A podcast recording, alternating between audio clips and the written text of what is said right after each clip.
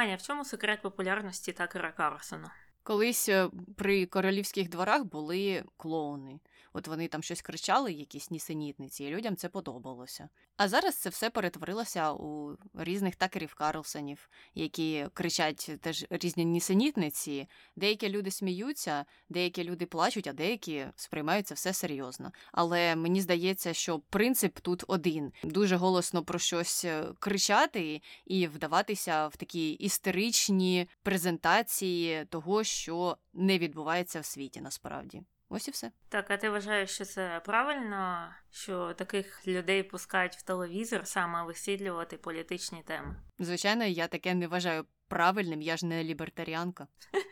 Так, а що треба тоді в такому випадку робити, якщо в Конституції, наприклад, записана свобода слова, і кожен може кричати про що завгодно? Тут невеличке уточнення. Він може кричати про будь-що, але при цьому те місце, де він кричить про це, не може називатися, наприклад, новини. У цьому випадку це Фокс, новини. У мене язик ледь повертається сказати це словосполучення, тому що ну, це просто якийсь нонсенс. Але біля нього ніде не має крутитися слово новини, репортаж, об'єктивність. Тобто, якби він сидів і десь на Ютубі про це кричав, або у якійсь передачі, яка ніяк не згадувала про те, що вона пов'язана з новинами, у мене було б менше до нього питань чисто до формату його передачі. Більше питань до нього як до особистості, але то таке, ми про це ще поговоримо. Мене більше турбує те, що його передачі називають новинами, хоча це насправді таким не являється. Ну добре, тоді більше в сьогоднішньому випуску про новини, псевдоновини та Такера Карлсона.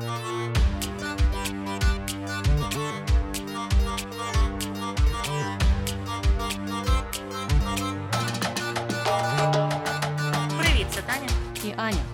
В ефірі подкаст не без гріха. Дискусії про відомих людей, їх досягнення та сумнівні вчинки. Сьогодні говоримо про такера Карлсона. Так, так, так. Ми вже дійшли і до нього. І що про нього люди питають в інтернеті? Ну, чесно кажучи, не так е, багато, як я очікувала, але мені здається, це було найпопулярніше питання, чого Такера Карлсона нема сьогодні в телевізорі. Таню, ну це питання треба трошки з іншим тоном задавати. Чого Такера Карлсона сьогодні немає в телевізорі? Якось так. Е, його немає в телевізорі, тому що він поїхав рибалити з сином. Так завжди звучить його виправдання, коли його передачу на декілька днів знімають із ефіру, а її знімають з ефіру через величезну кількість контроверсій, пов'язаних з ним. Дійсно, дійсно, таке трапляється досить е, часто. Ну і е, тоді ж е, люди питають також, скільки Заробляє Такер Карлсон. Ну, можливо, Такер Карлсон і хоче, щоб усі знали, скільки він заробляє, тому що він же хоче підтримувати імідж людини близької до робітничого класу, такої, яка знає усі проблеми, яка так само страждає, як і звичайні американці. Але в цей же час він заробляє мільйони і мільйони доларів. Я, чесно кажучи, не знаю, скільки взагалі їх у нього, але впевнена, що багато. Так, дійсно, у нього досить висока зарплата, і тільки за свої книжки він отримав восьмизначну суму. І останній запит в інтернеті е, це перший чи другий за популярністю. Такер Карлсон Путін. Цікаво, що мається тут на увазі. Чи не може Такер Карлсон жити без Путіна? Mm-hmm. Чи любить Такер Карлсон Путіна? Чи працює Такер Карлсон на Путіна? Чи платить Путін Такеру Карлсону восьмизначні гонорари? Ну і все це, мабуть, є правдою. Так, дійсно, але цікаво, що це є таким одним з найпопулярніших запитів, тобто люди щось підозрюють. Але давай починати з самого початку, ким він насправді є, бо можливо багатьом людям цей персонаж невідомий. А Такер Карлсон це насправді американський контроверсійний, консервативний політичний оглядач, який наразі працює якраз на тому телеканалі Fox News, а також він випускає якісь там фільми для стрімінгової платформи Fox World. Здається, вона так називається, чи Fox National. Fox Nation. Отак от. І Такер Макнір Карлсон народився у місті Сан-Франциско, Каліфорнія, у 69-му році. Його мати звали Ліза Макнір, і вона працювала художницею. А батько, якого звали Дік Карлсон, в минулому був так званим гонзо-журналістом. А гонзо-журналізм це такий напрямок у журналістиці, якому характерний такий агресивний стиль, оповіді з використанням ненормативної лексики, сарказм, перебільшення. І це вже мені когось нагадує. Це генетичне, так? Або унаслідування якесь сімейне. Ну і ще основною характеристикою гонзо-журналізму є те, що гонзо-журналісти не намагаються взагалі бути об'єктивними. Угу. Дійсно. І незважаючи на це, потім він перейшов працювати на е, Голос Америки і став там керівником цієї організації. А Голос Америки вона ж віщала фактично на країни Радянського Союзу і Східного блоку. І виходить так, що він відповідав за американську пропаганду на радянські і пострадянські країни. І після Голосу Америки він е, став американським послом в Сейшелах. Тобто він перейшов е, від журналіста до політики. І цікава історія самого цього батька це те, що батьки батька, тобто батьки Діка Карсона, віддали його на усиновлення, і його прийняла сім'я дуже заможна, яка займалася шкіряною промисловістю. Тобто, у батька Карсона така дивовижна історія, що він з нічого потрапив у досить заможну сім'ю. І по материнській лінії у Лізи е, Макнір також там з грошима в сім'ї все було в порядку. І це ми говоримо до того, що Такер він народився в грошах. І окрім Такера, до речі, в сім'ї у нього ще є брат, якого звати Баклі. І Баклі працює менеджером з комунікації в республіканській партії. Тобто у них вся сім'я республіканців, е, е, які працюють якось з інформацією, журналістикою, пов'язані з політикою, і вони всі не бідні. Так, хоча Такер дуже хоче здаватися іншим. Або не те, щоб навіть здаватися, він просто каже про те, що він так виріс у багатстві, він знав це все з дитинства і із середини все дослідив, і потім відкинув усі ці привілеї, щоб боротися за справедливість. Ну, це так каже його брехливий рот, до чого ми потім дійдемо. А зараз поки що про не знаю досягнення, якщо це можна так назвати, мабуть, ви вже вловили те, що я дуже дуже сильно упереджена щодо Такера Карлсона. Ось так. Так, так, але повертаємося до дитинства Такера. Коли йому було всього 9 років, його батьки розлучилися, і цікаво те, що опіку над дітьми отримав е, саме батько Дік. А мати в той час сказала, що я вирішила присвятити себе богемному життю і пішла з сім'ї. Але звісно, вони там, наскільки я читала, бачилися, діти з матір'ю бачилися, але вона не приймала участь. Е, активну в вихованні тих е, дітей.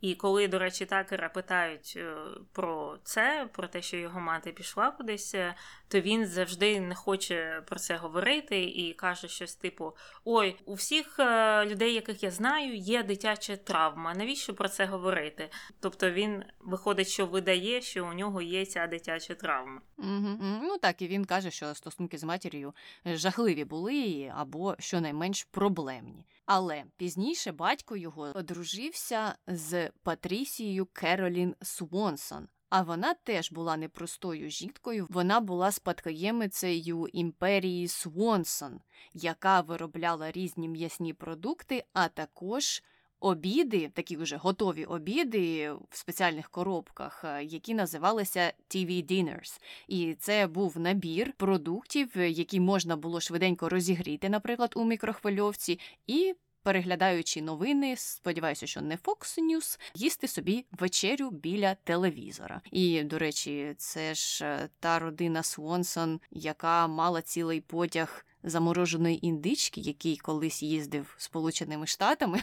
mm-hmm. тому що вони купили дуже багато індички і не знали потім, куди її діти після Дня подяки. І це цікава історія. Хто хоче, можете почитати. Але саме так з'явилися ці запаковані напівфабрикати вечері. Вони одного року закупили дуже багато індичок, не змогли їх збути на день подяки, і потім усі індички, які залишилися, використали для створення таких е, вечер готових, які потім розійшлися всіма штатами, і таким чином вони заробили свої мільйони або й мільярди. Ось з цієї родини походила нова дружина Діка Карлсона. Але повертаємося до такера. Він, як звичайна дитина, пішов у приватну школу в Швейцарії, з якої його, за його ж словами, вигнали. Він після того повернувся до Америки і пішов уже до іншої приватної школи святого Георгія, що в Род Айленді. І там він познайомився вже зі своєю майбутньою дружиною, а вона була дочкою директора тієї школи. І, до речі, кажуть, що після цього директор цієї школи посприяв тому, щоб такер зміг вступити до Трініті коледжа, де він вже отримав диплом бакалавра з історії. Ну тобто таке. Вигідне знайомство, але з тією дівчиною так вони дійсно потім одружилися і до сих пір живуть, наскільки я розумію, разом. Угу, Дійсно так, і в цьому він, ну, хоча б на діях, підтверджує свій статус традиціоналіста та консерватора. Вони ж завжди виступають там за міцну сім'ю, за всі ці цінності, і принаймні з цим не посперечаєшся, на відміну від того ж там Дональда Трампа, наприклад. Але менше з тим, такер завершив своє навчання в Трініті коледжі, отримав бакалавра в історії, і після цього намагався влаштуватися на роботу в ЦРУ, але там йому відмовили, його туди не прийняли. Після чого батько такера Дік. Порекомендував йому піти у журналісти, бо, за його словами, туди беруть будь-кого. Високі очікування в батька до сина. Ну і сам же батько працював багато років в журналістиці, і він знається, напевно, на цьому. Напевно, він, будучи керівником Голосу Америки, брав е, туди працювати будь-кого. Який жах. Е, так, е, і такер вирішив, піду тоді в журналістику, і почав він не з телебачення, до речі, а з друкованої преси. Спочатку він став факт-чекером в консервативному журналі, який називався Policy Review, писав колонки в Арканзасській Демократ Газет, і потім влаштувався журналістом видання The Weekly Standard. І там е, він уже працював е, консервативним журналістом, тому що це видання було теж досить консервативним, і його взагалі називають біблією неоконсерваторів. І крім того, він ще на фрилансі там десь е, дописував статті в Esquire, Slate, The New Republic, The New York Times Magazine, The Daily Beast. Ну, не знаю, що зараз ці видання, деякі з них думають про внесок такера в їх роботу.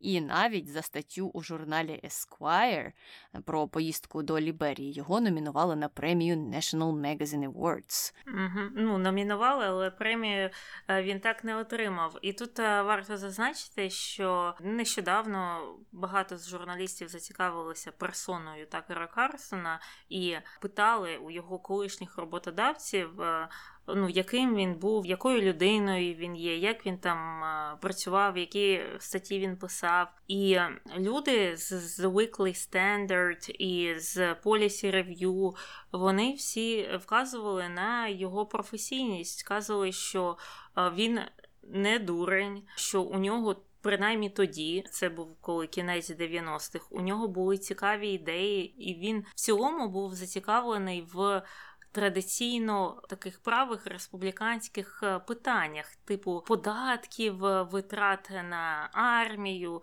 те, про що в принципі колись спікувалися республіканці. І, до речі, також згадала, що його друг з коледжу, з Трініті коледжу, розповідав, що характер сам, те, як він себе поводить, він не змінився з тих часів. Те, як він розмовляє, і його ця експресивність, і от всі ці речі, вони в принципі були в ньому завжди. Але з того, що кажуть його колишні роботодавці, виходить, що колись він серйозніше ставився до тих речей, які його турбували, і що згодом це поступово стало змінюватися, і він став. Е, ганятися більше за певною славою, за рейтингами, е, за будь-чим, крім політичних питань, які цікавлять е, традиційних республіканців. Так, дійсно раніше він був щонайменш помірнішим у своїх висловлюваннях, е, хоча досить консервативним. І, до речі, існує цікава історія про те, як він із преси потрапив на телебачення. Розповідали, що нібито замість нього на передачу мав іти інший журналіст видання, але його на той час не було, і просто взяли такера чисто випадково, тому що нікого не було, хто б зміг би піти і презентувати їх видання на телебаченні. І таким чином такер вперше пробився на великий канал. І знаєш, дивишся на це все і думаєш, от якби доля склалася по-іншому. Чи був би зараз такий такер Карлсон на телебаченні, чи можливо його б не було, але може просто його б замінили кимось іншим. Ну тому що те, що він каже зараз, е, може, мабуть, казати будь-хто, адже такер, мабуть, не вірить е, насправді в те, що він там викрикує у своїй передачі. Але повертаємося до того, як він все ж таки прокрався на те телебачення. У 2000 році він пішов працювати телеведучим на канал CNN на програму Crossfire, і там е, на тій програмі люди. З різними політичними баченнями обговорювали певні питання такий собі Савік Шустер, чи я не знаю, яку паралель провести зараз на українському телебаченні. І такер, звичайно ж, представляв консервативну сторону, представляв таке праве крило, і довгий час він там виступав. Але передачу закрили після того, як туди прийшов Джон Стюарт, а це досить відомий в Америці гуморист, комік, але він такий е, в той же час серйозний. І от він прийшов на передачу і почав критикувати Карлсона та його напарника у тому, що насправді вони грають гру. Тобто це не є передача, де дійсно зустрічаються люди з різними політичними поглядами і серйозно обговорюють якесь питання і висловлюють свої думки щодо нього. Ну такі собі дебати. Це не є дебати, бо Такер Карлсон серйозно не ставився до того, що обговорюється. Він грав певний образ. І Джон Стюарт в цьому його звинуватив, ще звинуватив його в тому, що він носить метелика, хоча мені здається здається, метелик то вже таке не найважливіше було у тій історії. І після цього програму закрили. Тобто такер залишився без роботи на якийсь час, але згодом, уже у 2004 році, він перейшов працювати на канал PBS і там вже вів авторську програму імені себе. Потім перейшов на MSNBC, Три роки вів також програму імені себе, паралельно ще вів вечірні новини і програму його закрили через низькі рейтинги. Але такер в ті моменти, коли інформація заходить про низькі рейтинги чи закриття передач, завжди виправдовується і каже, що ні, ні, ні, насправді все було інакше. Я сам звільнився, я сам пішов і називає ряд причин. В цьому випадку він сказав, що просто канал почав рухатися вліво, і він не витерпів, тому він сам звільнився. А рейтинги були височезними, височезними. Так.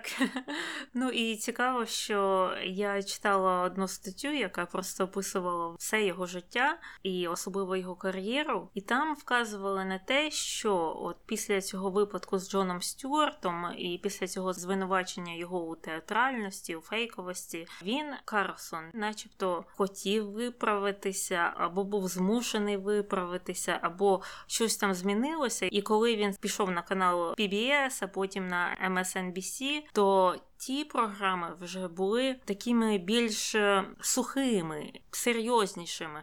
Тобто він там менше кричав, менше емоцій, начебто більше по ділу. І в результаті ті програми закрилися через низький рейтинг. І, начебто, саме в той момент до нього прийшло розуміння, що суха політика, суха подача традиційних цих е, правих ідей, вона в принципі нікого не цікавить. Що людям потрібна ця паніка, крики, емоційність.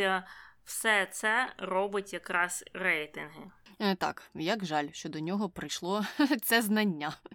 І якраз тоді він пішов е, на канал Fox News. Його взяли спочатку туди на роботу, щоб він замінював ведучих е, інших шоу. Тобто, коли там хтось їздив на риболовлю з сином, то з'являвся такер і був таким замінним телеведучим. Потім він пішов на програму Fox and Friends. Це така досить відома програма на каналі Fox News, але він пішов не у той слот, який був найпопулярнішим і йшов у будні дні, а був присутнім на вихідних. Е, Ну тобто така програма була з нижчими рейтингами, і навіть був один випадок, коли він заснув. Під час прямої трансляції тієї передачі його колеги там над ним довго сміялися, і він, коли прокинувся, не розумів, що вони в прямому ефірі. А потім виявилося, що дійсно вони все це зняли і все це показали людям.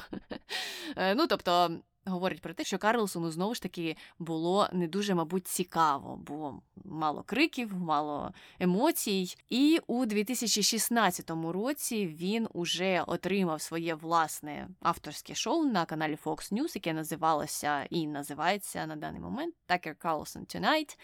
І воно дуже швидко набуло великої популярності, тому що там він вже міг розслабитися і бути ось. Таким, яким він зараз там є, кричати, розповідати різні нісенітниці, і мало хто його коли зупиняв. А у 2020 році це шоу здобуло звання найпопулярнішого шоу на кабельному телебаченні, і в середньому воно збирає 4 мільйони глядачів. І завдяки такому успіху він запустив іще декілька своїх проєктів. І це вже було для стрімінгового сервісу каналу Fox. Це шоу Tucker Carlson Today, і ще й у нього є подкаст. І ще у нього є пара фільмів, присвячених е, атаці на Капітолій у минулому році. І вони також е, були опубліковані саме на стрімінговому сервісі. Його не показували по телебаченню, але все одно він викликав е, шквал емоцій серед багатьох людей. Але до цього фільму ми ще повернемося. А зараз е, поговоримо про інші проєкти, в яких приймав участь Такер Карлсон. І одним з таких проєктів була його участь у танцях зірками. У 2006 році, і також цікавим було те, що його викинули першим в сезоні.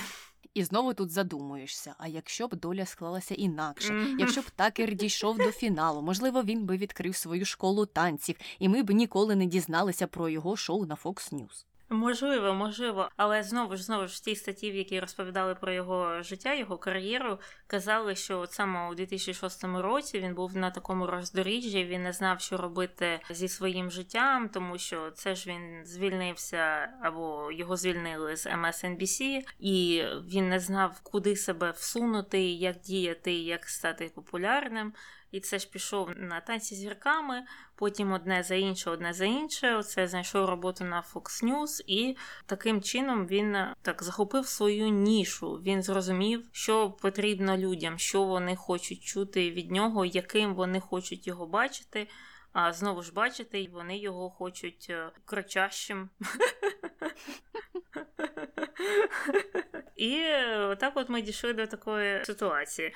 Але окрім танців зірками, Карлсон також є автором книг. Він написав декілька, частина з них про себе, частина про роботу в журналістиці. І, от, наприклад, його книга під назвою Корабель дурнів, як егоїстичний правлячий клас веде Америку на межу революції.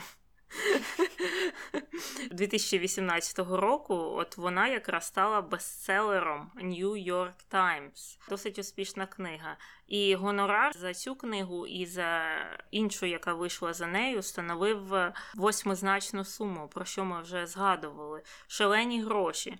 Але вони їх явно відбили, якщо ця книга стала бестселером е, New York Times. І ще у 2010 році він заснував е, видання, яке називається The Daily Caller, і за його словами, тодішніми словами 2010 року, це б мало стати таким серйозним сайтом новин, де публікувалися б репортажі, засновані на фактах, без там особливої політичної ідеології. Так, це був би правим сайтом, але він порівнював The Daily Caller з ідеєю New York Times. Він тоді ще його хвалив, казав: От подивіться, New York Times, так, це газета для лібералів, але вони базуються на фактах, вони проводять свої розслідування, там непогана журналістика. Е, тобто ми на своєму там правому крилі маємо створити щось подібне, але для правих людей, для консерваторів.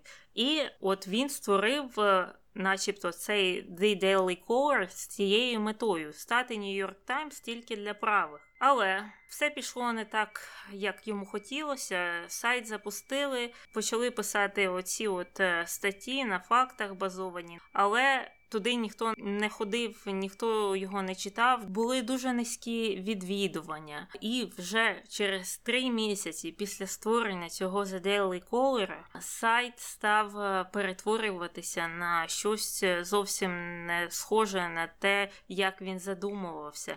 Він е, практично став агрегатором дезінформації, фейк ньюс, різної жовтухи, емоційних коментарів. І він, здається, досі ще існує, і там іноді навіть з'являються ну такі дуже жовті статті, там з якимись голими жінками, але всі вони йдуть, начебто, з таким правим спрямуванням. Але від тої початкової ідеї оригінальної про такий холодний, правий, фактичний сайт нічого не залишилося.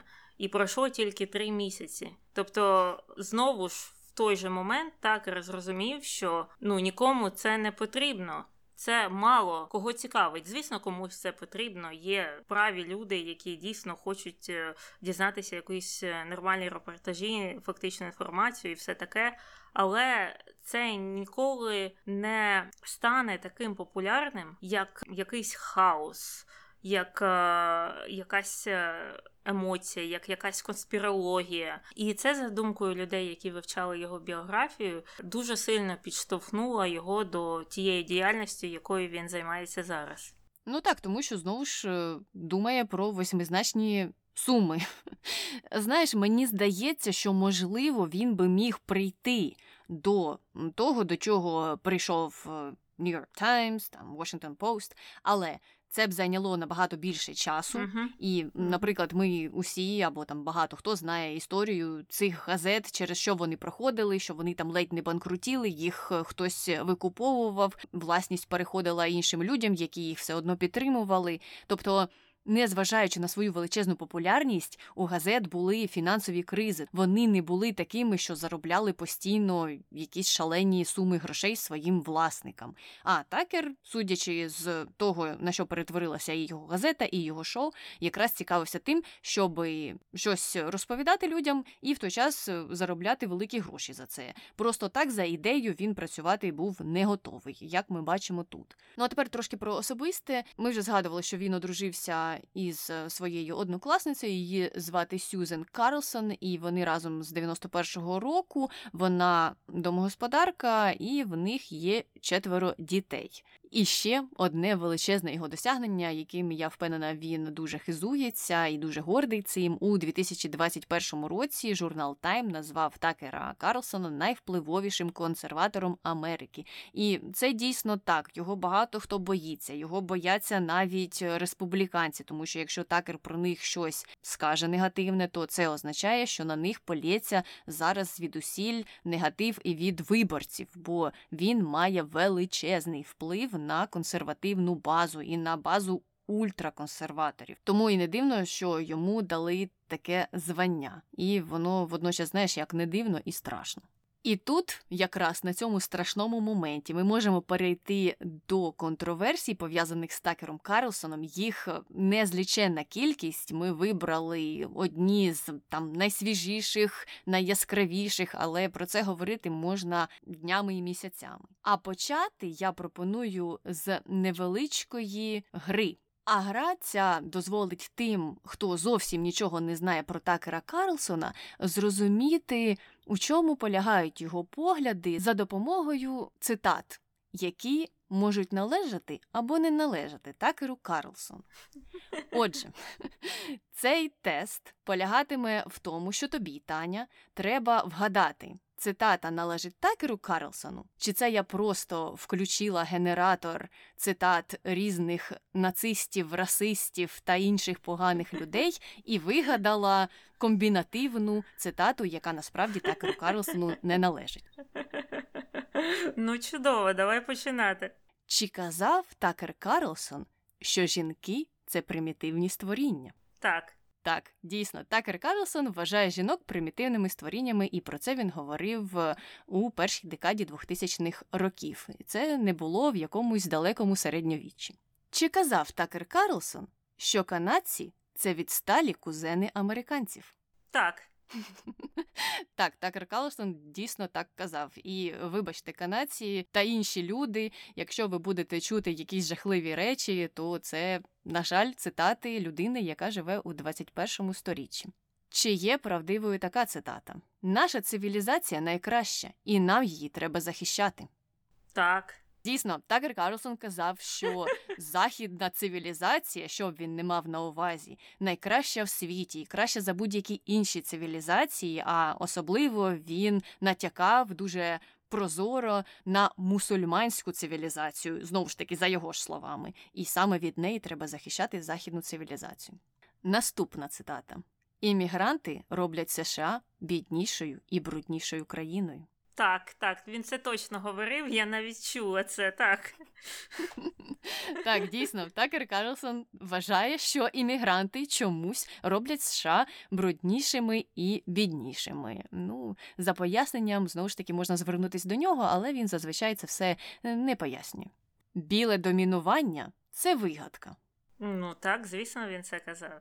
Так, дійсно, він казав, що біле домінування це вигадка, ніякого білого домінування не існує. Він навіть не знає, що це означає, і не розуміє, до чого це може стосуватися, і як це може бути пов'язане, наприклад, з расизмом. Вибори сфальсифікували. Так, так, я знаю, що він це казав. Потім він трохи після того відвернувся назад, поплив назад, але спочатку він це точно казав. Так, так, дійсно він це казав, е, і він це час від часу повторює, незважаючи на те, що щось або хтось потім змушує його відступати на пару кроків назад і трохи виправдовуватися. Але про те, як він виправдовується, ми я думаю, ще поговоримо.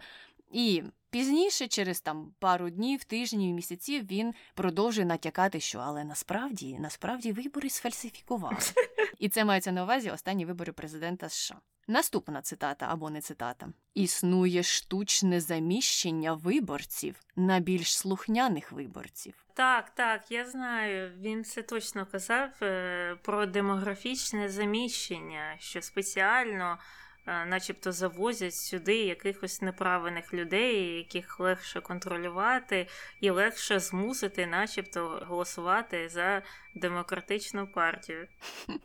Так, питання в тому, хто їх контролює, чи це одна людина займається цим контролем, чи це якесь бюро, можливо, є, яке робить розсилку, і ця розсилка йде звичайною поштою, чи імейли їм розсилають. Ну, треба це дослідити, але такер, звичайно, цим не займався. І дійсно він про це говорив і ще додавав, що таким чином змінюється концентрація сили голосів таких виборців, наприклад, як він. Тобто, оці всі іммігранти приїжджають, отримують громадянство незрозуміло яким чином, і розріджують концентрацію виборців консервативних, і тепер їхній голос вже не так багато значить.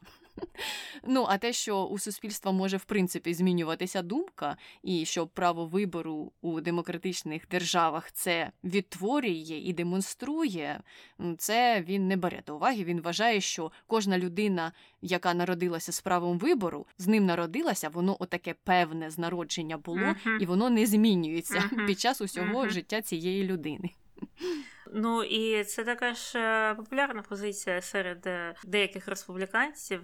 Вони чомусь завжди стверджують про те, що треба якось е, змінити людей, закрити там двері для імміграції, бо іммігранти якось неправильно голосують, а, тобто не за них, так, або щось там підлаштувати з мапами виборців. Але вони ніколи не говорять про те, що можливо щось треба змінити в нашій партії, в нашій ідеології для того, щоб завоювати цих виборців. Може, за вас не хочуть голосувати через ті речі, які ви пропонуєте. Може, трохи треба щось змінити в собі, і до вас потягнуться люди. Угу, угу. Ну і дійсно, те, що ти сказала, наприклад, про мапи, дуже яскраво демонструє цю проблему, тому що у США система працює так, що кожен штат, кожен район розкреслений на певні мапи, і на певних територіях, наприклад, республіканська партія може на це впливати, або коли вона приходить до влади загалом, вона може впливати на розкреслення цих мап. І якщо подивитися на загальну кількість голосів, то республіканська партія загалом отримує набагато менше голосів на національному рівні. Але за рахунок того, як розкреслені мапи по штатах, по районах, по округах, вона отримує більшу репрезентацію в парламенті. Тобто партія, яка не отримує більшості національної, може отримати більшість парламентарну.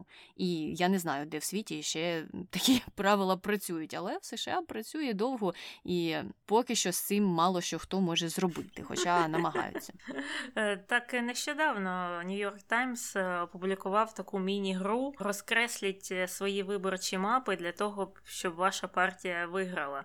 І там дійсно така гра, де якийсь там фіктивний штат, де ти можеш е, сам так розкреслити ці регіони, щоб гарантувати собі перемогу, фактично. І дійсно, якщо подивитися на виборчі мапи, мапи цих округів, які розкреслюють партії, то їх форма не має ніякого сенсу. Тобто вона така може бути у формі якогось павука.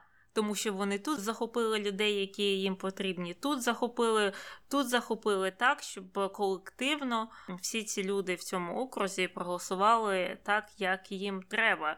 І це дійсно дивовижно за цим спостерігати. Угу, угу. Але повертаємося до вікторини. Наступна цитата або не цитата: феміністки не можуть працювати в науці. Так, він казався. Так, так, він взагалі дивувався, як це так, що феміністки у нас представлені в науці. Таке неможливо. Ну і він ще багато чого поганого про них говорив. Наступне. Якщо бачите на дітях маски, дзвоніть в поліцію та соціальні служби.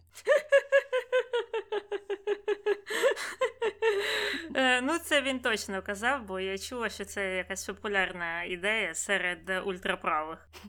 Мені цікаво, чи хтось дійсно це робив, дзвонив в поліцію та соціальні служби, і що їм на це відповідали. Я сподіваюся, що поліція та соціальні служби просвітили цих людей, що не варто дивитися Такера Карлсона. Але дійсно він таке казав. Він казав, що маски на дітях е, це те ж саме, що і насильство над дітьми. І тому, якщо бачите їх в масках на вулиці, наприклад, треба обов'язково дзвонити в поліцію. Наступна цитата. Насправді Трамп не такий вже й цікавий. Ні, це він такого не казав. Е, казав. Можеш собі таке уявити? Такер сказав, що Трамп не цікавий. І саме цю цитату, я вважаю, треба транслювати всюди, а особливо там, де проживає зараз Дональд Трамп. І так розвісити, розвісити білборди навколо цього місця про те, що Такер так говорив, щоб вони зіткнулися лобами і вирішували між собою усі ці проблеми. І якраз таким чином вони перестануть засмічувати мізки інших людей. Угу. Так а це він коли давно казав чи нещодавно? Це він казав досить нещодавно, і він це казав в тому контексті, що Трампа усі слухають, і він усім такий цікавий. Хоча насправді він ну такого вже цікавого нічого не говорить, і він не є таким експресивним, настільки, як, наприклад, мабуть, такер він себе, мабуть, мав на увазі. І знаєш, мені здається, що це все відбувалося тоді, коли йому прогнозували те, що він буде балотуватися на наступних виборах. А є і такі ідеї. Угу.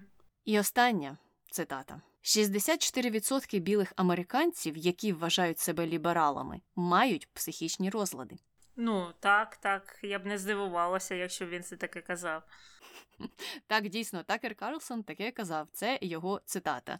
І тому Підсумок такий, Таня. Ти виграла, звичайно ж, відповіла тільки неправильно про питання про Трампа. А ті, хто нічого не знав про Такера Карлсона, за допомогою цих е, цитат, цих його висловлювань, тепер можуть скласти картину його бачення світу. Так, і це чудовий момент е, для того, щоб перейти до контроверсій, до яких ми в принципі вже перейшли.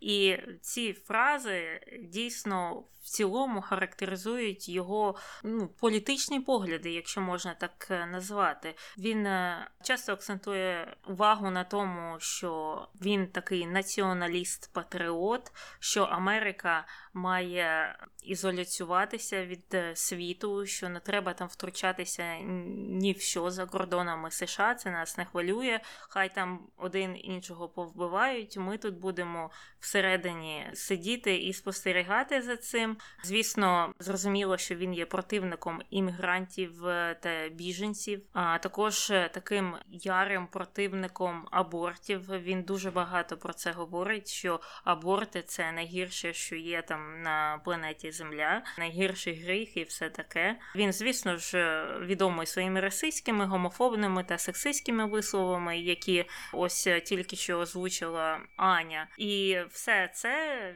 всю цю комбінацію поглядів він називає консерватизмом. Що багато консерваторів ставлять під питання, що насправді це не є справжнім консерватизмом. Ну і цікаво також те, що у міжнародній політиці він завжди завжди надає перевагу автократичним лідерам, і це є прекрасним переходом до нашої другої контроверсії. Е, так, так, е, тому що ця контроверсія, хоча вона насправді почала існувати давно, вилізла або так отримала нову силу зовсім нещодавно. Адже Такер Карлсон підтримує Путіна і підтримує Росію у війні, яку вона розпочала проти України ще давно. Але починалося все з того, що Такер завжди відкидав загрозу Росії для США, казав, що Путін взагалі не цікавиться тим, що там відбувається в Америці, і він не є проблемою США, на нього не треба зважати. І усі ці санкції це не те, чим треба займатися американцям. Навпаки, треба з Росією працювати. Наприклад, треба прийняти її позицію в Сирії і разом боротися проти ІГІЛ. А от коли, наприклад, е, кампанія Трампа використовувала інформацію проти Гіларі Клінтон, яку вони отримали від е, росіян, то такер, звичайно ж, виправдовував Трампа і казав, що це не важливо, звідки компромат, важливо, що він є, і треба його озвучити. В той же час варто зазначити, що коли ситуація обертається навпаки, він приймає протилежну позицію. Але про це далі. Тепер ближче до сьогодення. У 2019 році Такер сказав, що насправді Путін не ненавидить Америку так, як її ненавидять місцеві ліберали, і це вони є основною загрозою для Америки і чи не більшою, ніж той і самий Путін. І потім люди прийшли і відповіли йому, звичайно ж, про те, що Ей, Такер, ти що зовсім здурів, що ти таке говориш? А він у свою чергу почав ем, захищатися і казати, що ви що мене називаєте зрадником за підтримку Путіна. Насправді все не так. Він там теж трохи назад відійшов, але в кінці кінців його особливість полягає в тому, що він ніколи повноцінно свої слова назад не бере.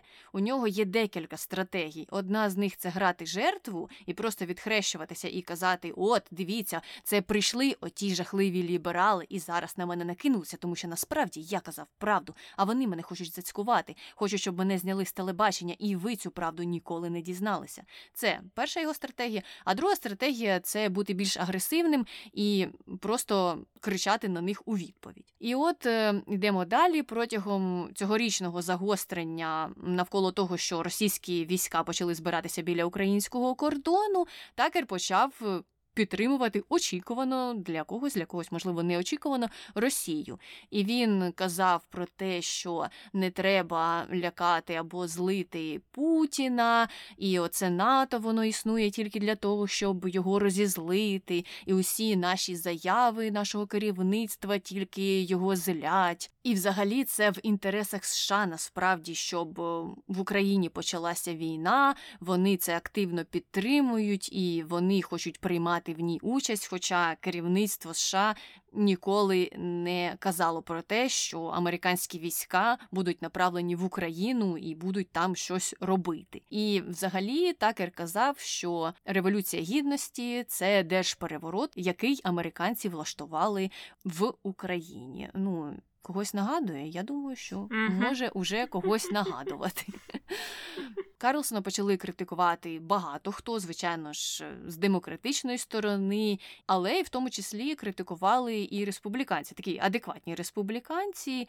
Е, Наприклад, серед них Енн Еплбаум, вона багато у своєму твіттері пише, і взагалі, де тільки не пише про нього, то пише погані речі про те, що Такер Карлсон не є людиною, якій треба довіряти, і не є людиною, яка може вважатися журналістом. Він просто несе нісенітниці і він працює на пропаганду. Крім того, його критикував е, екс-посол у Москві Майкл Макфол, Олександр Відмен, який. е, Був свідком під час е, допитів, які стосувалися імпічменту Трампа. Ну і ще багато сенаторів, конгресменів від обох партій. І тут можна задатися питанням, а чого це такер іде проти своєї партії, якщо багато представників республіканської партії виступають за сильну відповідь Росії і в цій ситуації, і в минулих різних ситуаціях, де вона була зав'язана. А справа в тому, що Такер на даний момент являється дуже впливовою особою. Ми вже згадували раніше, у нього велика аудиторія, і це найбільш популярне шоу на кабельному телебаченні. І на сьогоднішній день, мені здається, він мало кого боїться. І насправді він є таким інфлюєнсером. Тобто.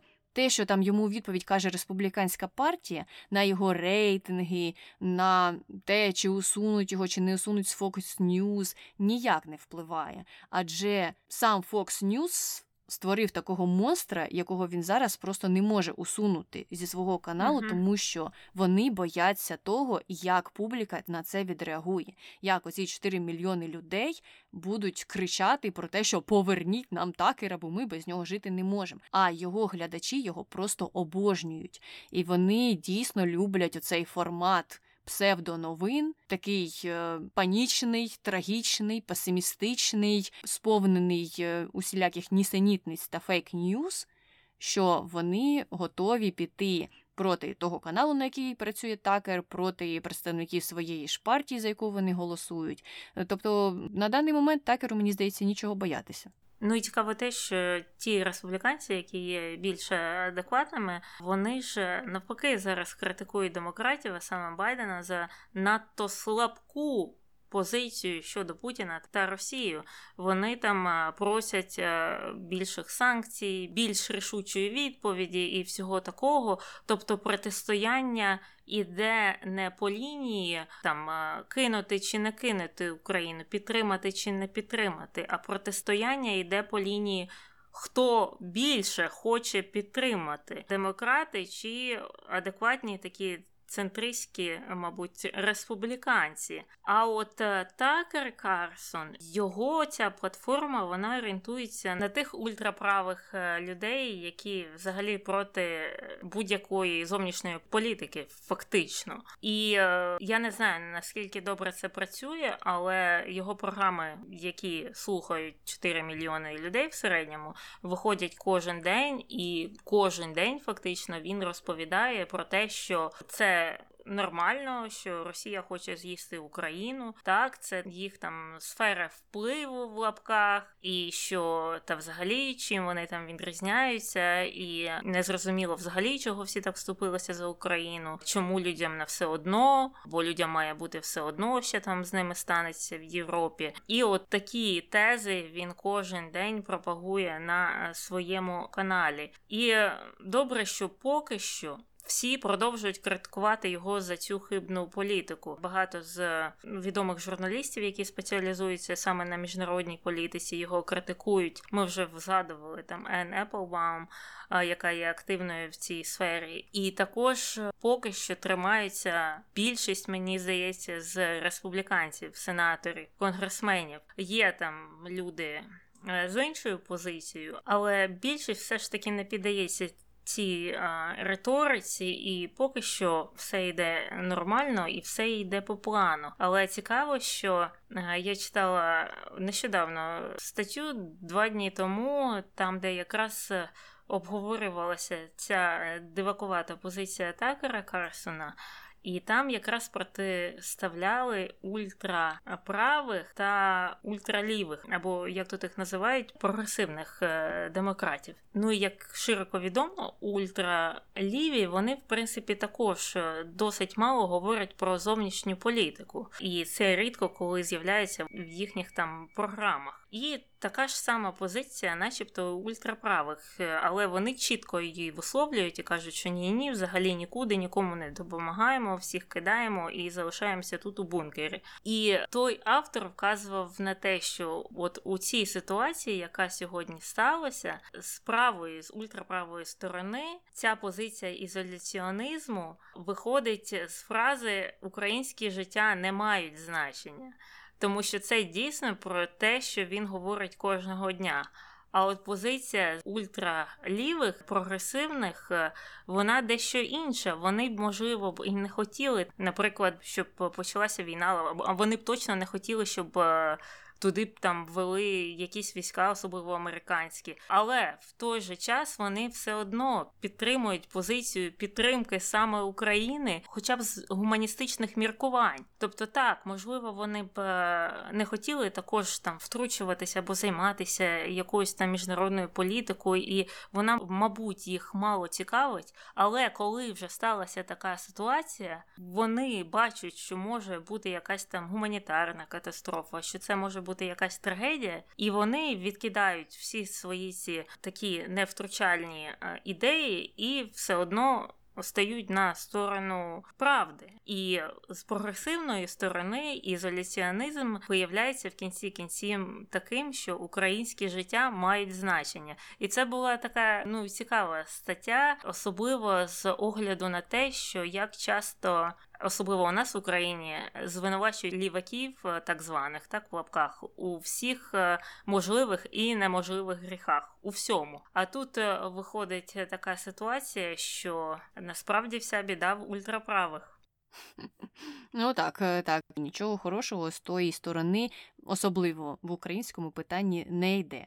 Але куди йде щось хороше, це російським пропагандистам, тому що такі люди, як та ж сама Скабєєва, Соловйов, співали пісні та диферамби такеру Карлсону, бо на кінець то, за їх словами, з'явився той, хто їх розуміє у тих далеких США і підтримує їх позицію, і розповідає американцям про те, як все ж насправді і як все правильно. Отже. Такер Карлсон став героєм їх передач, йому присвятили величезні сегменти, його цитували, не перецитували на російських оцих каналах, де виходять ті передачі. І таким чином Такер Карлсон, сидячи десь у себе на Fox News, став російським пропагандистом десь отам далеко за океаном. Ну і це мені здається трохи має відвернути увагу любителів Fox News з України від цього каналу і їх передач. Так, дійсно, ситуація з цим е, досить жахлива, але плюс у тому, що це підхопили багато журналістів тут, і вони вказують на те, що нічого доброго не може бути в Такері Карлсоні, якщо його хвалять на російських пропагандистських каналах. Це вже означає, що щось е, він е, погане робить, не те говорить явно. Ну і звісно, побачимо, як буде розвиватися ситуація навколо цього, в яку сторону будуть е, зсуватися погляди республіканців. Маємо надію, що в правильну сторону, але це все ще не передбачуване. Все може піти не так, як нам би хотілося, але будемо сподіватися на краще. І переходити на третю контроверсію, вона пов'язана з Трампом. І так само, як і Путіна, Такер Карсон дуже любить е, колишнього президента Дональда Трампа. Він його активно активно підтримував е, під час виборів 2016 року. Потім під час його каденції по всякому його хвалив. І от під час останніх виборів 2020 е, року було ж багато хаосу навколо результатів виборів. Їх там відкладали. Трамп ходив по судах, казав, що все несправедливо, у мене вкрали голоси, я там насправді президент. І Такер Карсон е, це все також підтримував і вже не раз, як ми казали, говорив, що вибори були фальсифіковані, вони були нечесними. Трамп насправді виграв вибори. Хоча підтверджень цьому ніяких нема. Купа судів е, сказали, що це не так купа разів перераховували голоси, і в результаті все одно за офіційними результатами виграв е, Джозеф Байден. Але Такер Карсон, знаючи, напевно, це, бо ну, люди, які його знають, знають, що він не дурний, просто він грає дурня або блазня якогось. І незважаючи на це, він продовжує грати на цій темі, підбурювати цей е, ультраправий електорат, нагадувати їм про те, що бачите, взагалі-то, взагалі-то то Трамп виграв, а Джозеф Байден він, начебто, нелегітимний. І потім він там про це не говорить деякий час, а потім знову з'являється і про це говорить. Ну і взагалі у будь-якій ці контроверсії пов'язані з Дональдом Трампом, а їх було ну, численна численна кількість. Він, звісно, ставав на його сторону і ставав на сторону будь-якої конспірології, яка була пов'язана з цим конфліктом. Тобто він такий активний воїн в армії трампійців. Угу, угу. І про конспірології, які він підтримує, ми звичайно теж згадаємо. А поки що переходимо до наступної контроверсії, яка пов'язана з різноманітними поглядами на соціальні питання. І, наприклад, у 2018 році він у своєму сегменті розповідав, що імміграція робить США біднішою, бруднішою та більш розділеною країною. Ну, знову ж таки, цю цитату ми згадували у Вікторині, і у відповідь на це рекламодавці стали бойкотувати його програму на каналі Fox і відкликати свої замовлення про рекламу. Тоді його відправили у відпустку в лапках. Він розповів своїм глядачам про те, що він на декілька днів поїде рибалити з сином, і нічого страшного насправді не відбувається. Але тут що варто зауважити, що питання з відтоком рекламодавців не можна вважати такою вже сильною перемогою у випадку з Такером Карлсоном, тому що так, з одного боку, добре, що рекламодавці відходять, і це значить менше грошей, але це мало як впливає на те, чи будуть транслювати його передачу чи ні, тому що його передачі транслюються на кабельному телебаченні або на стрімінгових сервісах, які є платними. І основна частка його гонорару якраз іде від того, скільки людей платить за це кабельне телебачення і за ці стрімінгові сервіси. Тобто, фактично, навіть якби усі спонсори відійшли, то я сумніваюся, що передачу закрили б, адже він свій гонорар і так би отримував е, від е, оцих глядачів, які платять за перегляд його передач. Саме в цьому і полягає складність цієї ситуації, на жаль. Бо насправді є такі шоу контроверсійні, які були засновані на підтримці спонсорів, і коли хтось е, із ведучих щось е, дурне казав, і спонсори відкликали свою підтримку від тих передач, то вони закривалися.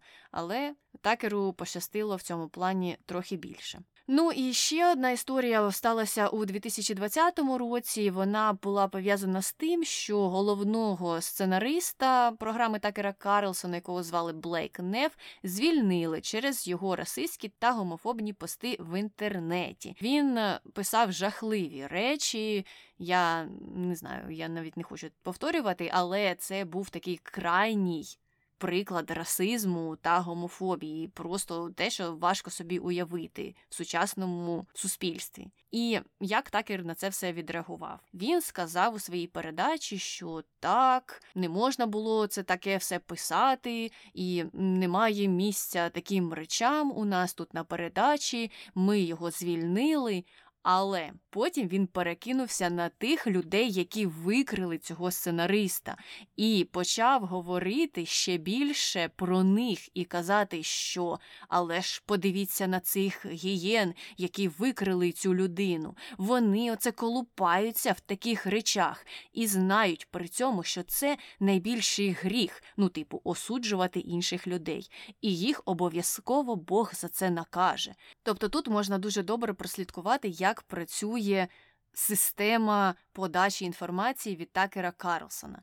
Він не бере відповідальність за такі ситуації на себе чи на своїх колег, він дуже добре переадресовує увагу глядача на якісь інші речі.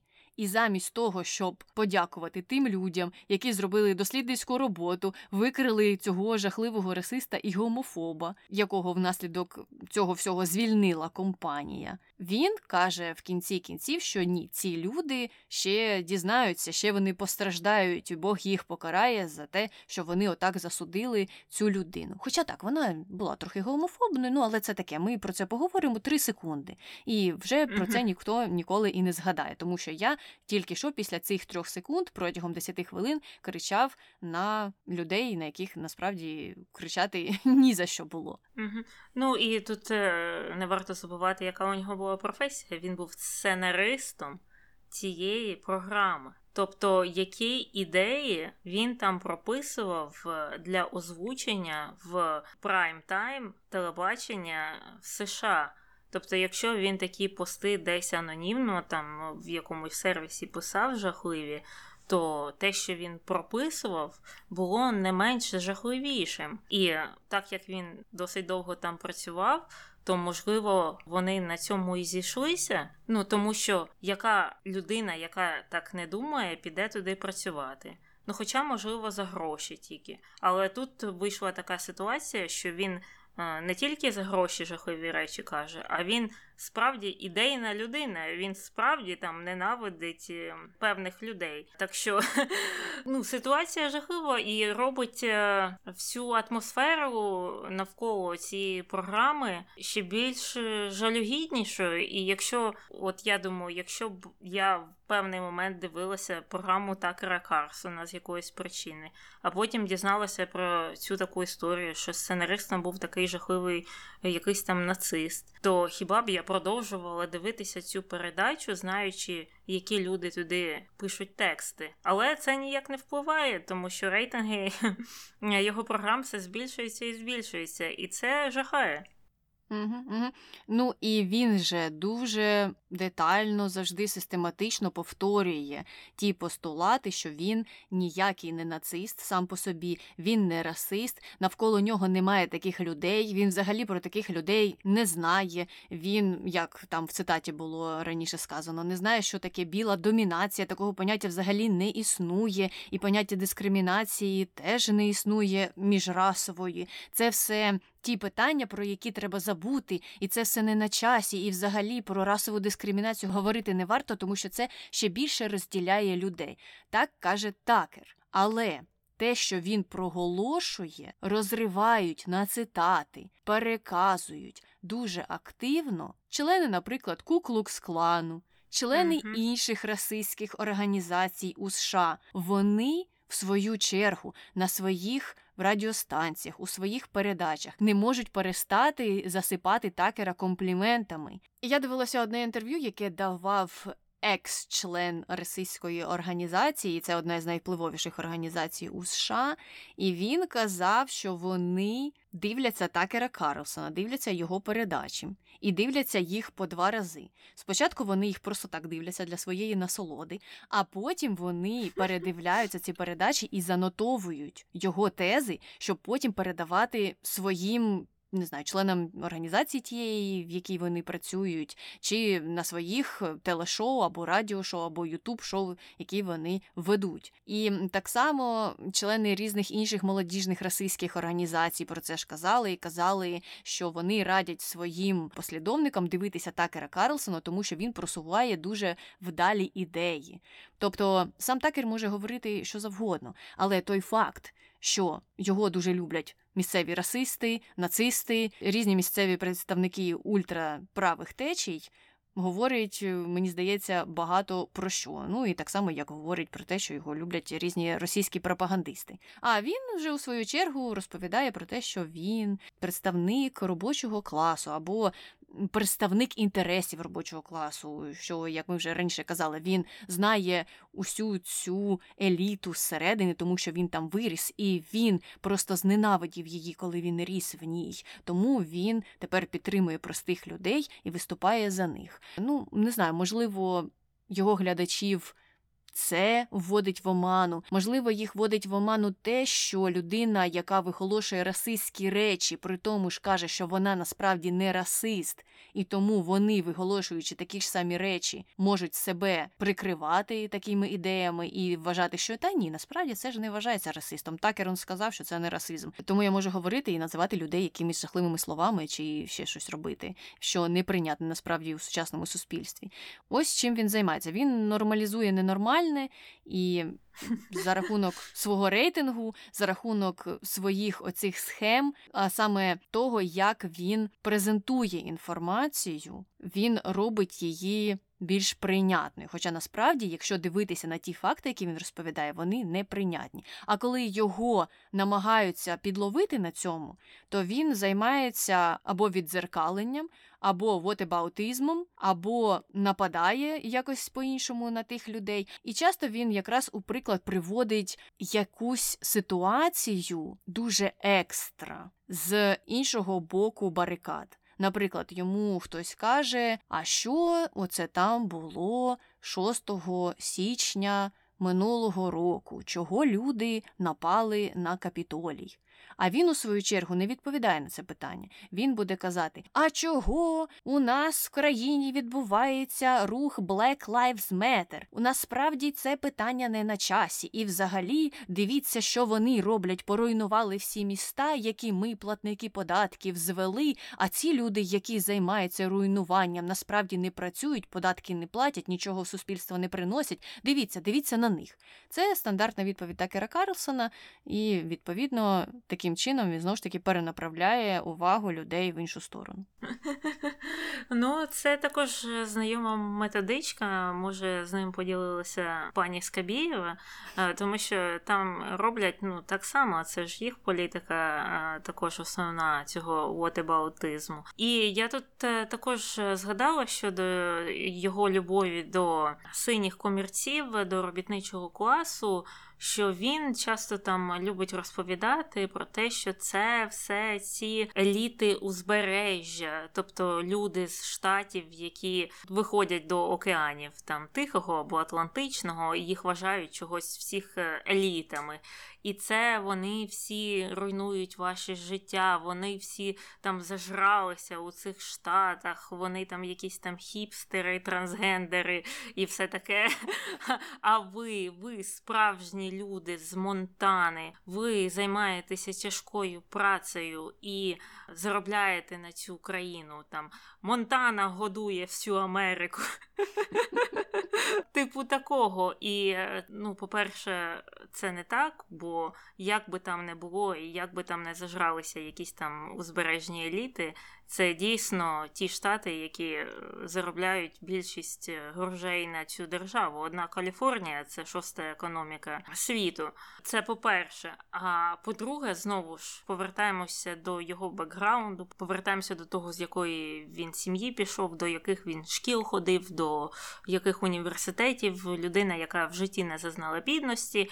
І тут він розповідає, заробляючи сам по мільйони доларів на рік, про якісь там узбережні еліти. Узбережні еліти комусь там е, руйнують життя, хоча сам він є цією узбережною елітою, причому успадкованою. І от мені також це не зрозуміло, як е, люди це купують. Якщо ти дійсно там валиш ліс в Монтані, то як ти можеш е, купувати все, що говорить Такер Карсон, коли його життя ну ніяк, ніяк не схоже на твоє, і його походження ніяк не схоже на твоє. Яким чином ти можеш йому вірити? Ну таким чином, що він дійсно каже, що він інсайдер, і в нього є інформація з перших очей. Він все це пережив, нібито і бачив, і тому він найкраще знає і може усім людям краще розказати. Вони ж більше нікого такого не знають. Тут можна паралельно задатися дуже схожим питанням: а чого люди голосували за Дональда Трампа,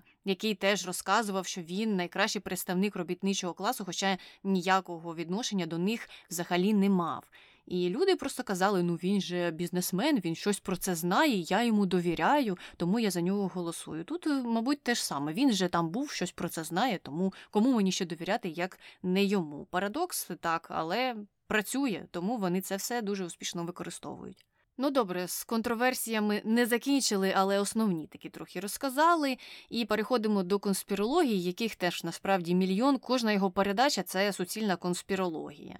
І в що вірить такер, що він підтримує. Наприклад, він вірить в те, що атака на капітолій 6 січня 2021 року була здійснена не тими, хто підтримує Трампа, а підставними людьми, які були найняті спеціально, щоб дискредитувати того ж самого Трампа. І ще він стверджує, що це водночас була спеціальна пастка зі сторони ФБР, щоб заарештувати справжніх патріотів. І через це, до речі, звільнилося кілька працівників каналу Fox News, ну тому що вони казали, що не можуть вже витримати такої дезінформації, і через цей тиск вони саме і пішли. Але це дуже цікаво теж, що Такер Карлсон використовує техніку, схожу на техніку, яку використовує російська пропаганда. Бачиш, з одного боку. Це були підставні люди, але з іншого боку, це була операція, щоб ув'язнити усіх патріотів. Так якщо там патріотів не було, а були підставні люди, яким чином їх могли ув'язнити? Чи це підставні люди були патріотами? Хто був патріотами, а хто був підставними людьми? Такер. Ну так, так, дійсно, ти права, це та сама стратегія, коли створюється 50 версій різноманітних для того, щоб е, всіляко заплутати людей. І так виходить, що потім деякі люди можуть паралельно вірити в. П'ять різних е, конспірологічних версій, які суперечать одна одній, але людина вірить в них одночасно. Тобто це може бути і те, і те, і якось воно разом поєднується і так працює. І я ж знову ж кажу, що наче йому вислали методичку з Москви. Угу. Про загниваючий захід, який нападе скоро. Завтра прямо вже uh-huh. нападає. Але він загниває в той самий час і завтра вже розвалиться. Але нападе. Чи може розвалиться, чи може uh-huh. нападе, не знаємо. Uh-huh. Одне з двох. Так, так. Ну і друга конспірологія, яку ми вже згадували, він е, вірить або вдає, що вірить в те, що демократи хочуть якось демографічно замістити населення, щоб забезпечувати собі перемоги. І ідея полягає в тому, що, начебто, демократи спеціально завозять якихось там людей за кордону або зменшують кількість е, там білого умовно населення всередині. Спеціально там є якісь програми для цього, щоб е, перемагати на виборах. Що це такий довготривалий спеціальний план. Е, ніяких подробиць про це не відомо, але цей план точно є, і він вдіє. І саме через це ну, на минулих виборах, наприклад, демократи перемогли. Когось привезли, замістили, білих витісняють і таким чином перемагають. Ну, але, звичайно, що доказів немає, і майже усі суди Трамп програв, е, коли він судився і казав, що насправді вибори сфальсифіковані. Суд сказав, що ні. Йдемо далі. Наступна конспірологія про те, що вакцинація проти ковід шкідлива, і людям не треба вакцинуватися, людям треба задавати більше питань. І насправді на ці питання ніхто чомусь не відповідає, хоча відповідає і купа гарячих ліній задаває давайте, будь ласка, відповімо. Але такер цю картину висвітлює так, нібито у людей є багато питань.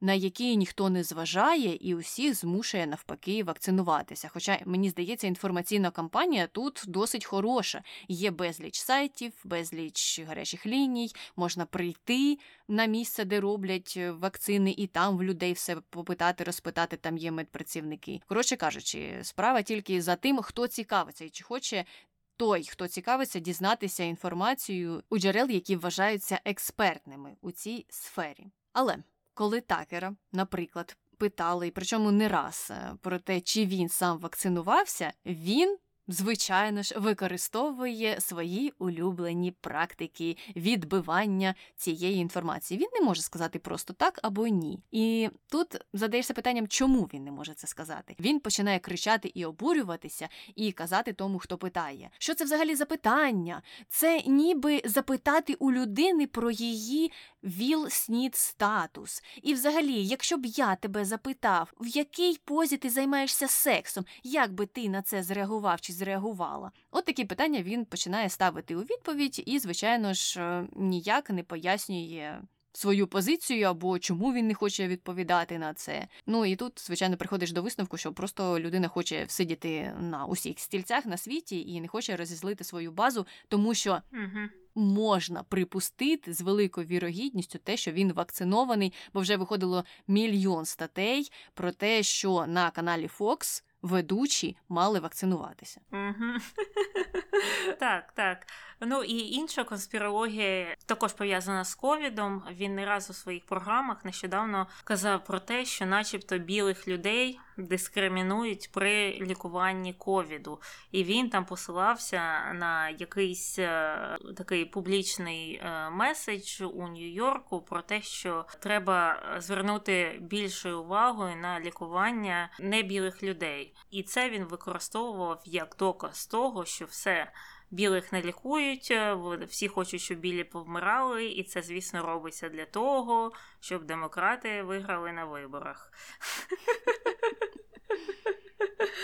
Ну, а справді там історія була дуже проста. Чому у Нью-Йорку сказали, що треба звертати більшу увагу на лікування від ковіду чорношкірого населення або взагалі не білого населення? Це через те, що такі хвороби, як, наприклад, діабет, в багато в багато разів частіше зустрічаються саме серед небілого населення. А ми ж знаємо, наскільки гірше протікає хвороба ковіда, якщо у тебе, наприклад, є діабет. І тому вони написали той меседж і сказали, що треба на це більше звертати уваги і більше на них виділяти цих е, ліків, які вже зараз є на ринку, які вже використовуються для лікування ковіду, тому що серед е, цієї групи населення більше людей у групі ризику, і на це просто треба звертати увагу. І ну це такі звичайні речі. Ніхто не хоче когось дискримінувати, а особливо ніхто не хоче нікого вбити. Але Такер Карсон так це розкручує, закручує в ту сторону, яка йому потрібна, що це просто жахає. Угу, угу. Ну і виходить е, так, що інформація, яку подає офіційне джерело, каже про те, що нам просто треба трохи більше ресурсів на групу ризику, а те, як це подає такер, звучить у білих відберуть, чорним віддадуть. Хоча насправді це так не відбувається, ні в кого нічого не забирають. І в цьому полягає основна дезінформація, яку проповідує Карлсон. І взагалі будь-що, що він каже, може бути розкручене так, щоб воно звучало якось по-конспірологічному. І, наприклад, це історія, яка не пов'язана з жодною конспірологією, про те, як загорілася ялинка біля будівлі каналу Fox News. І сталося там те, що бездомна людина просто підпалила цю ялинку без жодних політичних переконань або без жодних політичних заяв. Він не кричав про те, що зараз я підпалю цю ялинку, і це символізуватиме підпалення Fox News, чи не знаю, викриття їх якесь. Але не тільки Такер Карлсон, багато шоу на Fox News розцінили це як атаку на них, а значить, атаку на усіх американців, а значить, атаку на усі свободи і права. І це отак інтерпретували у своїх передачах. Так не тільки атаку на свободи права і Fox News. Такер казав, що це атака на Різдво, що це прийшли оці от страшні ліваки. Підпалили це дерево для того, щоб е, показати всім, що Різдво е, не треба святкувати, бо, як відомо, всі ліваки вони ж проти Різдва, тому що коли приходить сезон свят, вони кажуть Happy Holidays замість Merry Christmas. І це все доводить.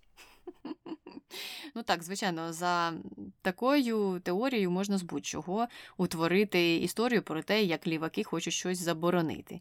Адже вони виступають проти усього, проти усього на світі. Хоча насправді це не мало жодного стосунку до Різдва, до свят. Це просто була випадковість. Людина, в якої не було даху над головою, хотіла зігрітися і таким чином підпалила ялинку. Все. Історія закрита, але не для такера. І ще одна конспірологія, про яку ми вже трохи згадували, це те, що він є агентом Кремля, і що він дуже гарно всі їх переконання переказує американцям. Мені здається, що така конспірологія має місце на існування. Звичайно ж, ніяких пейчеків, зарплат чи чогось іншого від е, Кремля до Такера Карлсона ніхто поки що не знайшов. Але мені здається, в цьому випадку ключове слово поки що. Так, так. І це, в принципі, на даному етапі не має значення. Він може бути там агентом і працювати якось там секретно на Кревель. Він може бути корисним ідіотом. Таке ж також буває, що він це робить просто за безкоштовно, тому що, ну. Він корисний ідіот. Але результат один і той самий. Виходить, що так. Угу. І все, ми закінчили з Такером Карлсоном. Якщо ви хочете написати нам щось про нього, можливо, ви дивилися якісь його передачі, можливо, чули ще якісь історії, зв'язані з його біографією, досягненнями чи недосягненнями, обов'язково нам пишіть. А ми переходимо до коментарів про Теодора Рузвельта. Коментар перший. Дуже суттєва інформація. Дякую панянкам. Було б цікаво послухати про таку видатну постать початку 19 століття, як Вільям Джей Брайан. І таке питання: чи можна порівняти ідеї тогочасних лівих прогресивістів з ідеями тогочасних комуністів? Ну, дякую за коментар і за питання. Це цікаво, що знову ми повертаємося до ліваків. Але в моєму розумінні ці прогресивісти вони були ближчі до центру. Це були лівоцентристи, фактично. А комуністи ну, це ультра-ультраліві люди, причому такі ідеологічні. Просто не всі ліві мають ідеологію. Правильно, сучасні ліві, там соціал-демократи в Швеції, у них немає, в принципі, якоїсь ідеології. У комуністів вона була. Причому у комуністів не тільки російських, так а також там у американських і в інших країнах у них дійсно була якась ідеологія. Вони там хотіли щось будувати, змінити світ, всіх захопити всіх перетворити в комуністів. А ліві, ці прогресивісти, сучасні ліві, ті, що ближче до центру, та навіть ультраліві, ті ж самі прогресивісти сьогоднішнього дня, вони, по-перше, не мають такої ідеології. По-друге, вони все одно набагато багато правіші, ніж комуністи. Тобто тих людей, наприклад, які зараз при владі, яких називають ультралівими, вони ну у порівнянні з комуністом це ультраправі, насправді. Вони виступають за певний ряд програм там за медицину, знову ж покращення доступу до медицину, якісь там освітні програми. Тут є велика проблема з відсутністю дитсадків, тобто ну, звичайні такі соціальні речі, але вони там не виступають за перерозподілу майна, що ми будемо ходити по домівках і забирати ваші автівки і віддавати їх е, біднішим людям. Про це зовсім не йдеться розмови. А якщо почитати певні українські ресурси, то може скластися враження, що вони дійсно не знаю, завтра побудують комунізм в Сполучених Штатах. Хоча з реальністю це не має нічого спільного. Угу. Та й не тільки українські ресурси, а можна почитати Такера Карлсона, наприклад, або інших республіканців, таких, що тяжіють в праву сторону. І я тут додам, що ще однією такою основною різницею між прогресивістами. Минулими або сьогоденними та американськими комуністами було те, що прогресивісти і комуністи, незважаючи на так деяку схожість своїх соціальних ідей, мали різні погляди на уряд. Прогресивісти не були проти виборів, не були проти уряду. А от комуністи хотіли вчинити саме переворот. Вони були проти усіх цих установ. Вони вважали, що так або інакше вони пов'язані з капіталістами, і капіталісти проберуться і будуть управляти урядом, якщо він існуватиме як такий, якщо його обиратимуть. Прогресивісти так не вважали. Вони вважали, що уряд має право на існування, що парламент має право на існування, і в той же час ми можемо запровадити певні соціальні програми. Ну але це так дуже коротко, звичайно, про питання різниці між е, різними політичними ідеями можна так е, дуже довго говорити. Але Уільяма Джей Брайана подивимося, вивчимо і, можливо, запишемо про нього подкаст. Йдемо далі. Другий коментар. Роби, що можеш, з тим, що маєш, там, де ти є.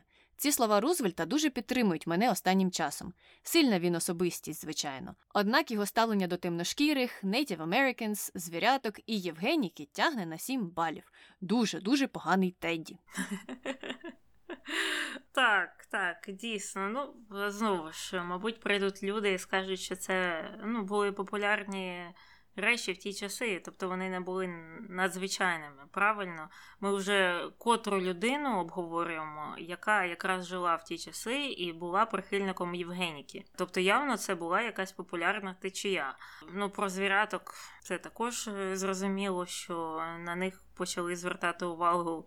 Тільки, мабуть, в останні 50 років і рятувати якось, особливо ті, що у червоних книгах е, Ну, з темношкірами і з корінним населенням е, також все зрозуміло. І за сучасними стандартами це, звісно, це просто жахливі речі. Але завжди ну, викликає це питання: наскільки ми можемо переносити теперішні стандарти на ті стандарти, і це дійсно важке питання. От, наприклад, коли ми говорили про Генрі Форда, і коли обговорювали його антисемітизм, то також були ж коментарі про те, що ну всі, начебто, були тоді антисемітами. Хоча це ж неправда. Не всі були антисемітами тоді. Це просто той історичний період, який ближче до нас, і у нас є там родичі, наприклад, бабусі, прабабусі, які застали ті часи, і не всі були антисемітами, були люди, які виступали проти цього, і їх було немало.